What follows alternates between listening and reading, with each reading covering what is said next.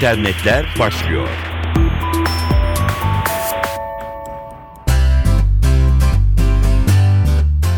Merhaba, dijital dünyadan öne çıkan gelişmelerle karşınızdayız. Twitter yerine Weibo, Google yerine de Baidu'yu kullanan Çin'in küresel interneti bloke eden ve yerel internet ağını oluşturan İran'ın ardından İzlanda'da, Batı ülkesi İzlanda'da internet sansüründe önemli bir adım atmak üzere.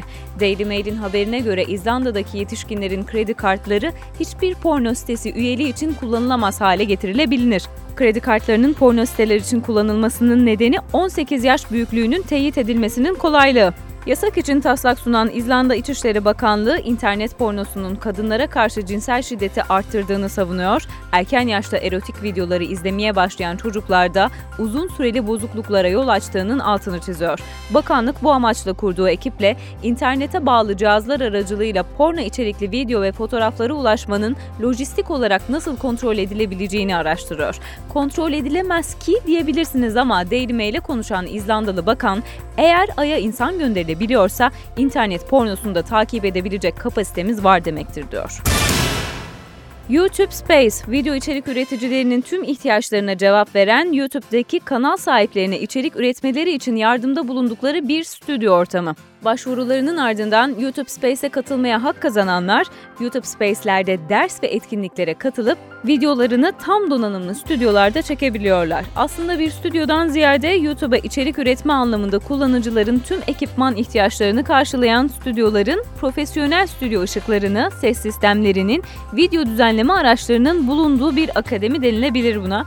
YouTube, Los Angeles ve Londra'da bulunan iki YouTube Space'in bir yenisini Tokyo'da açıyor ve Brazi'nin haberi haberine göre YouTube böylelikle daha kaliteli, yaratıcı ve profesyonel içeriklerin YouTube'da yer almasını sağlayacak. Dileriz Türkiye'de de açılır.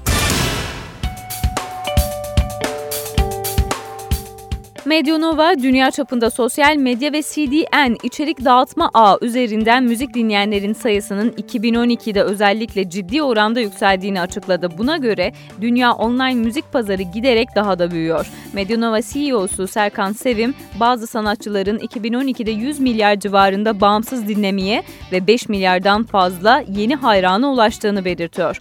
Online dinlenen ve paylaşılan müzik sayısının ve bunun sanatçılara faydasının göz ardı edilmesi artık imkansız. Next Big Sound'un sosyal medya ve CDN kanalları üzerinden topladığı online istatistiklere göre 2012'de müzik dinlemede %45 büyüme kaydedildi internet üzerinden. Sanatçıların kazandığı yeni hayranların sayısı ise ortalama %67 oranında arttı.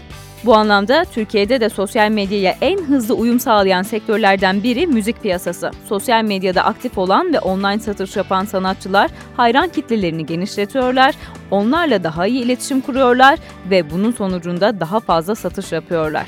Next Big Sound'un raporunda en sosyal albüm listesinde ilk 3 sırada yer alan gruplarda bu farkın açıkça gözlemlendiği kaydediliyor.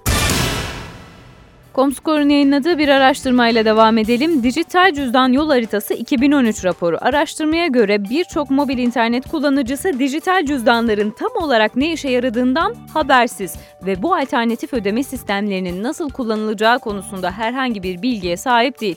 Amerika Birleşik Devletleri mobil cihaz kullanıcılarının ancak %51'i dijital cüzdan teknolojisinden haberdar durumda.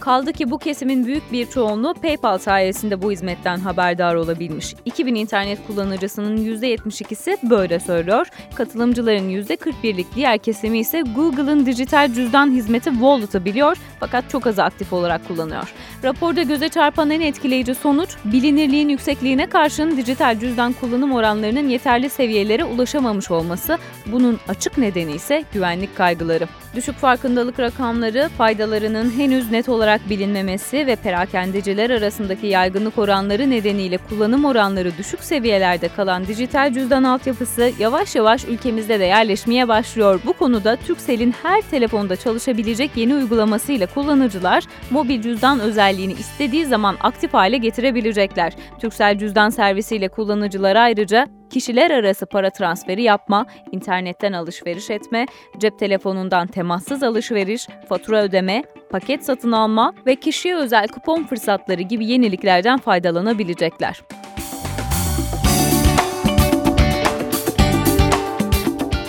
Gelişmeleri aktardık. Twitter'da @ntv radyo ve Facebook'ta NTV Radyo hesaplarından takipte kalabilirsiniz. Hoşçakalın.